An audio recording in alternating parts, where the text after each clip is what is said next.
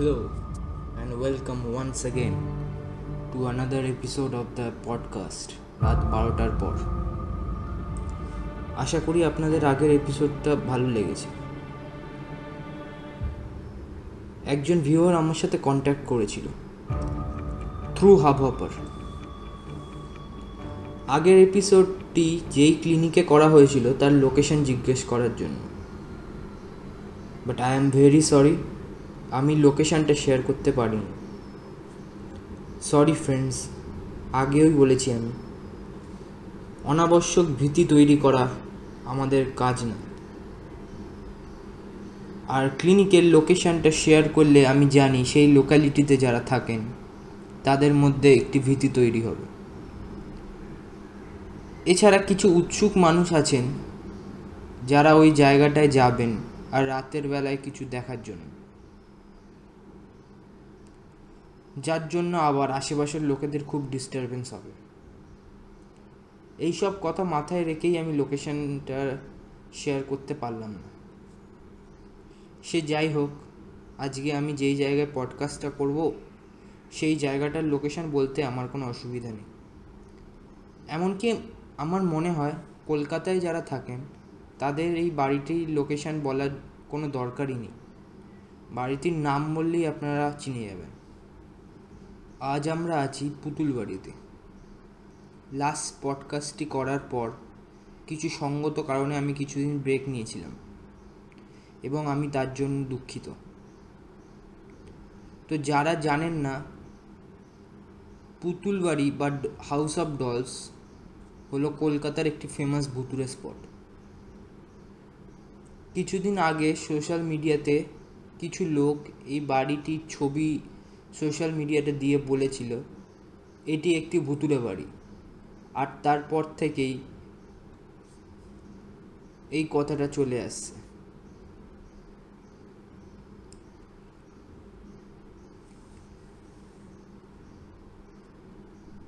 শোনা যায়, অনেক আগে এটির উপরতলাটি একটি বৃত্তশালী পরিবারের বাজিশালা ছিল এবং এইখানে অনেক বাইজি নাকি থাকতেন।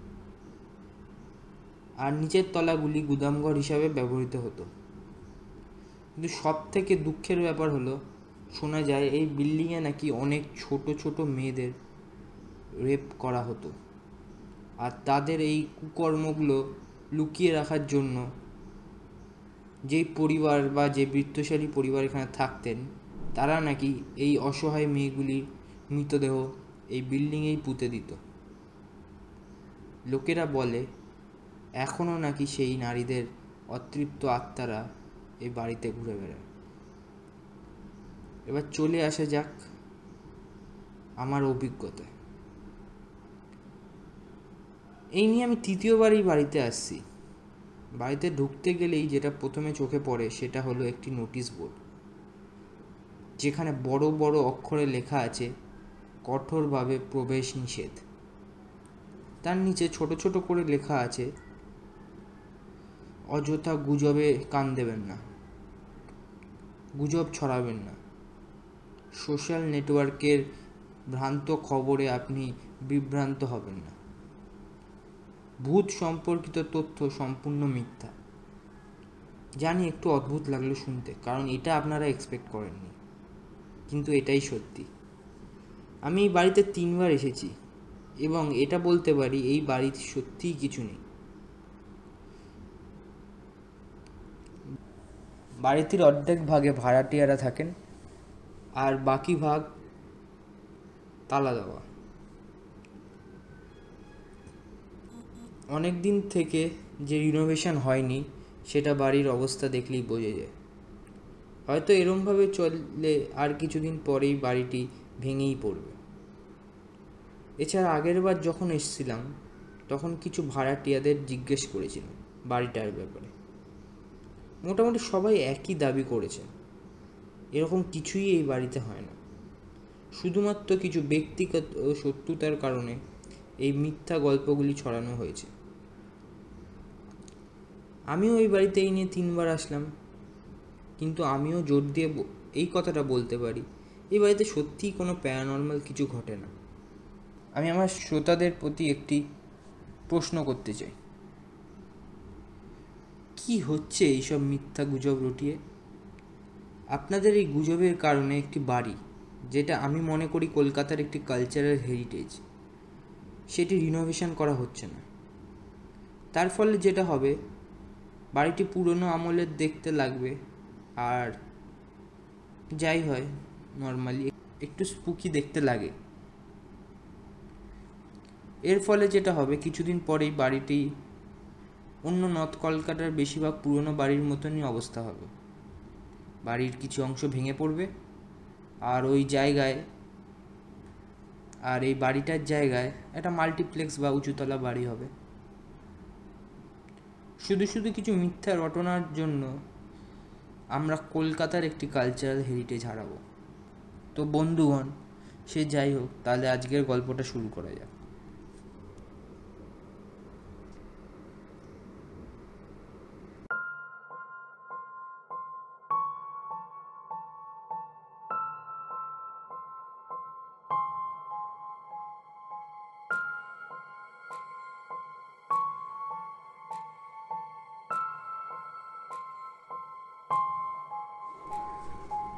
আজকের গল্প।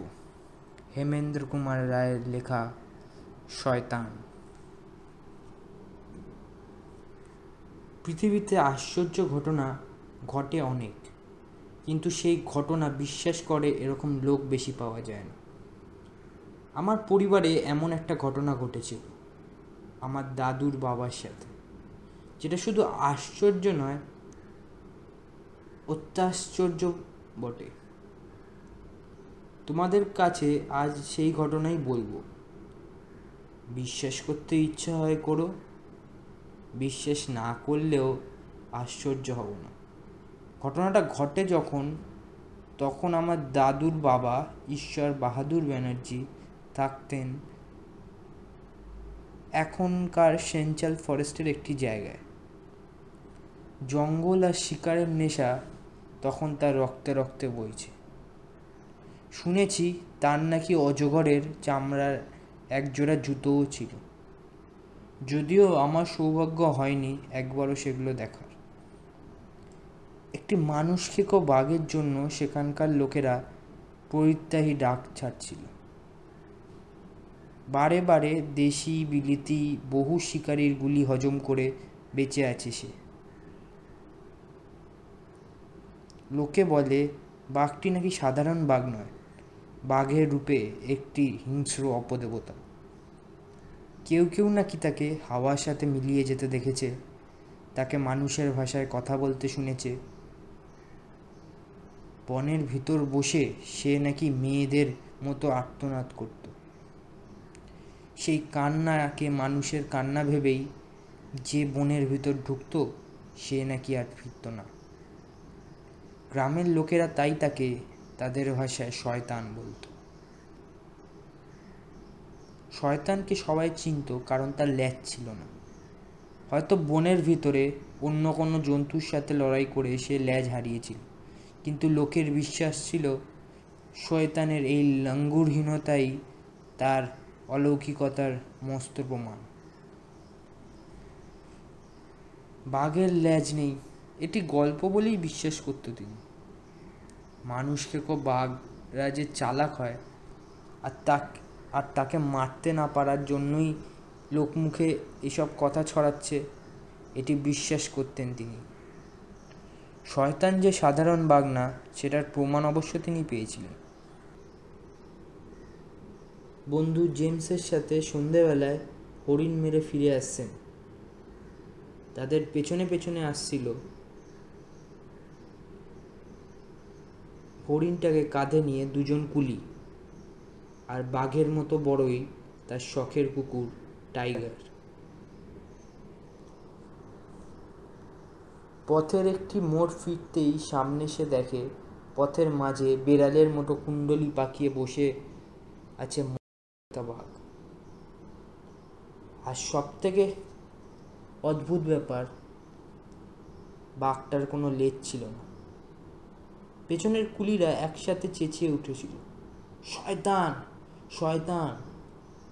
ঠিক সেই মুহূর্তেই তারা দুজন একসাথে বন্দুক ছুড়ল। শয়তান লাফিয়ে দাঁড়িয়ে উঠেই আবার পড়ে গেল। আর নড়ল না। এত সহজে শয়তানকে ঘায়েল করে তাদের মনের আনন্দ আর রইল না। কুলি দুটো মনের আনন্দে নাচা শুরু করে দিল। আশেপাশের গ্রামেও খুব তাড়াতাড়ি খবরটা ছড়িয়ে পড়ল। অনেকে আসলো শয়তানকে দেখতে। কেউ কেউ আবার তার উপর কিল, চল, লাথি মেরে ছালও ছিঁড়ে দিল অনেক জায়গায়। অনেক কষ্টে তাদের থামিয়ে জনা কয়েক কুলির সাহায্যে শয়তানকে তুলে বাড়ির উদ্দেশ্যে যাত্রা করল তারা। কিছু দূর যেতেই বিরাট এক ব্রহ্মদৈত্যের মতন সারা আকাশ জুড়ে একখানা বিশাল ঝোড়ো মেঘ ধেয়ে এলো। ভীষণ ঝোড়ো নিঃশ্বাস ছাড়তে ছাড়তে। এখনকার দিনের লোকেরা সেই ঝড়ের কল্পনাও করতে পারবে না।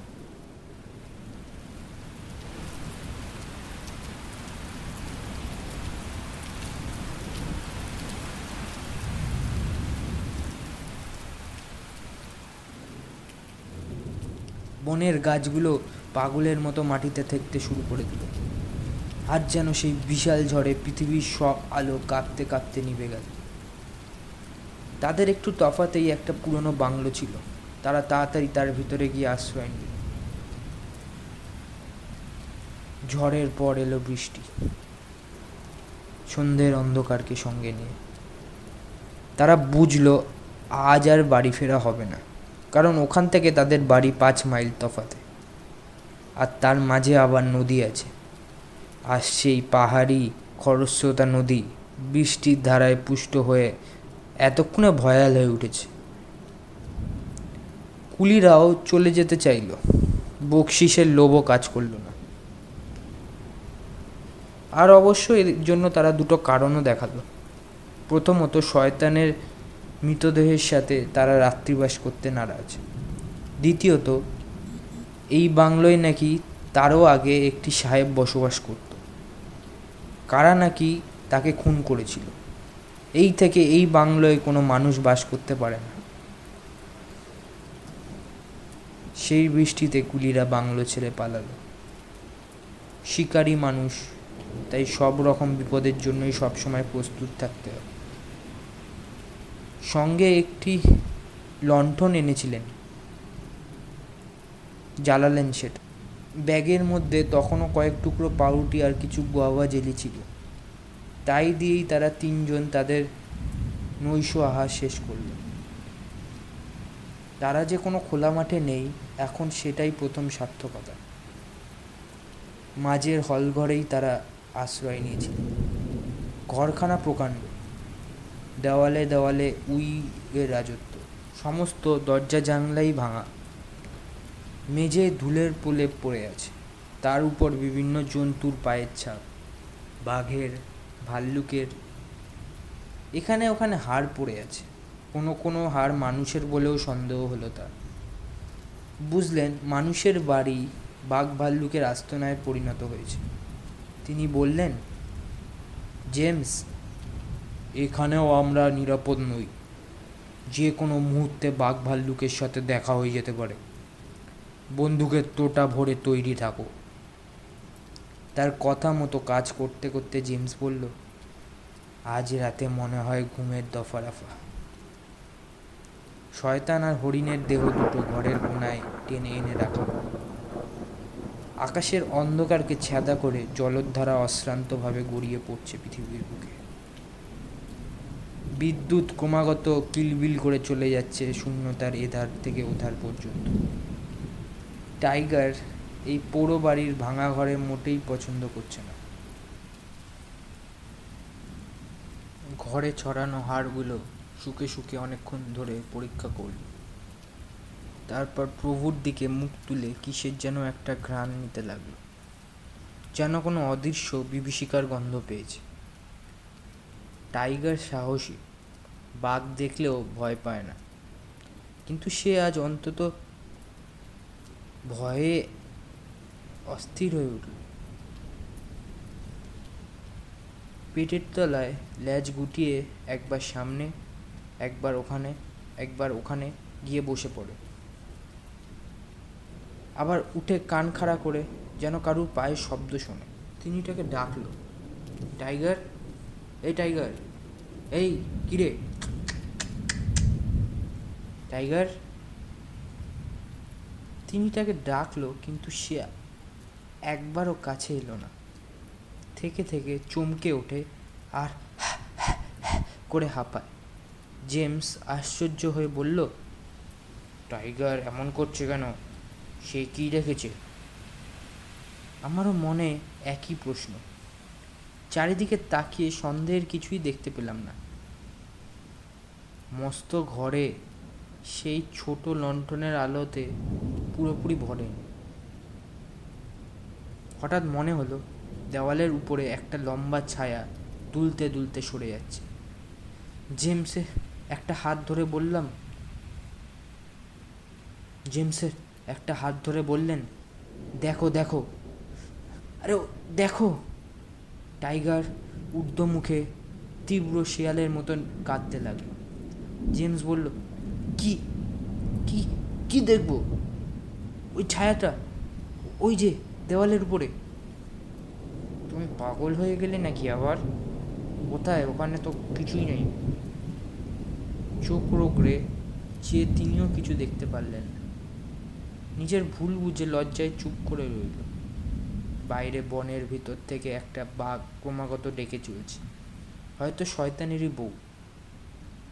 বনে বনে স্বামীকে খুঁজে খুঁজে ডেকে বেড়াচ্ছে।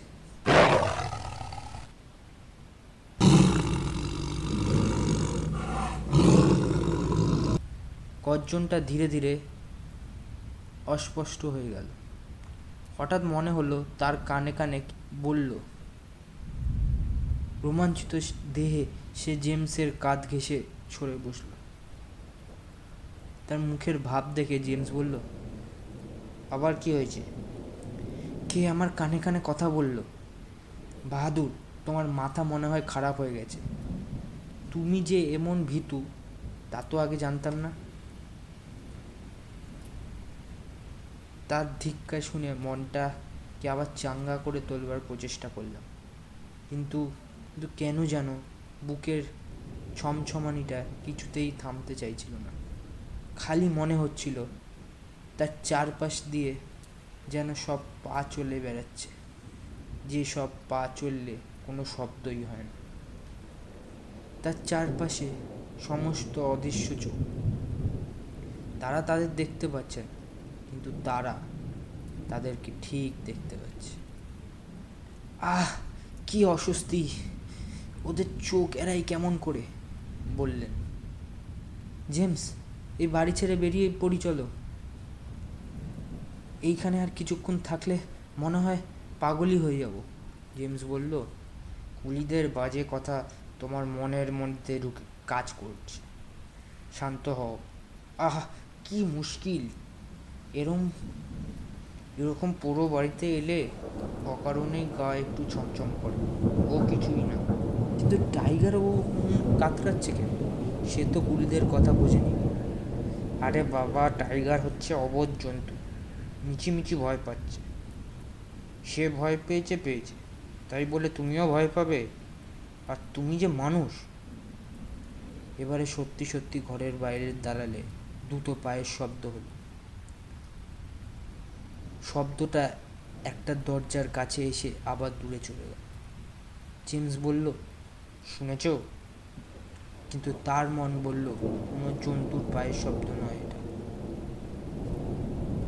জীবনে আমার মনের ভেতরে এমন অলৌকিক ভাবের উদয় কখনো হয়নি। ভাগ্যের সঙ্গে জেমস আছে, নইলে আমার অবস্থা কি যে হতে পারে তা আমি ভাবতেও পারছি না। হাত ঘড়ির দিকে দেখে বললেন, রাত বারোটা বাজে। জেমস খাবারের বাস্কেটটা বার করে বলল, অনেক রাত হয়েছে, এবার এসো খেয়ে নি ঠিক সেই সময় খুব কাছেই বাঘের ঘন ঘন চিৎকার আবার শুরু হলো। শয়তানের সঙ্গিনী কি খোঁজ পেয়েই এখানে এসে হাজির হয়েছে?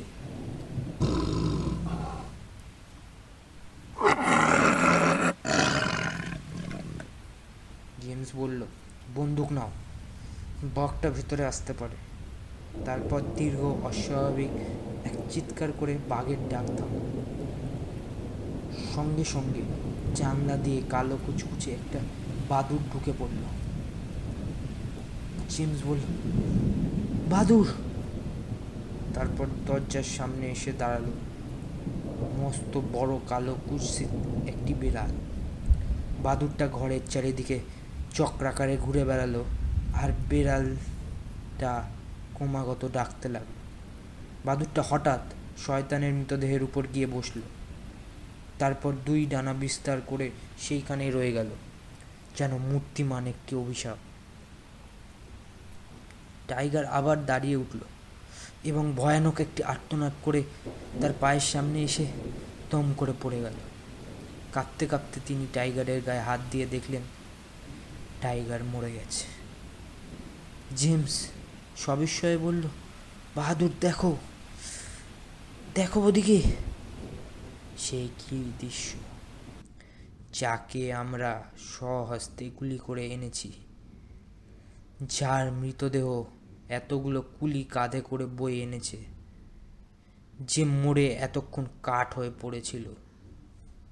সেই শয়তান এখন আমাদের চোখের সামনেই চার পায়ে ভর দিয়ে সোজা হয়ে দাঁড়িয়ে আছে আর তার দুটো চোখ আগুনের মতো জ্বলছে। সেই চোখ দুটো যেন তাদের ভস্য করে দেবে। বাইরে আবার বাঘ ডাকতে লাগল। শয়তান ঘরের ভিতর থেকে বেরিয়ে গেল ধীরে ধীরে।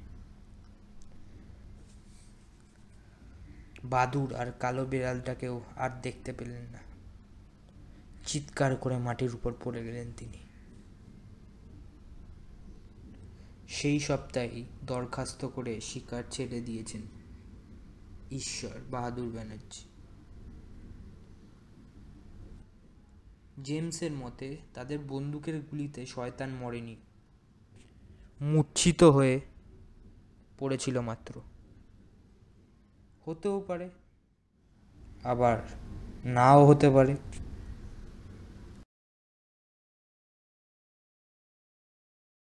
যেন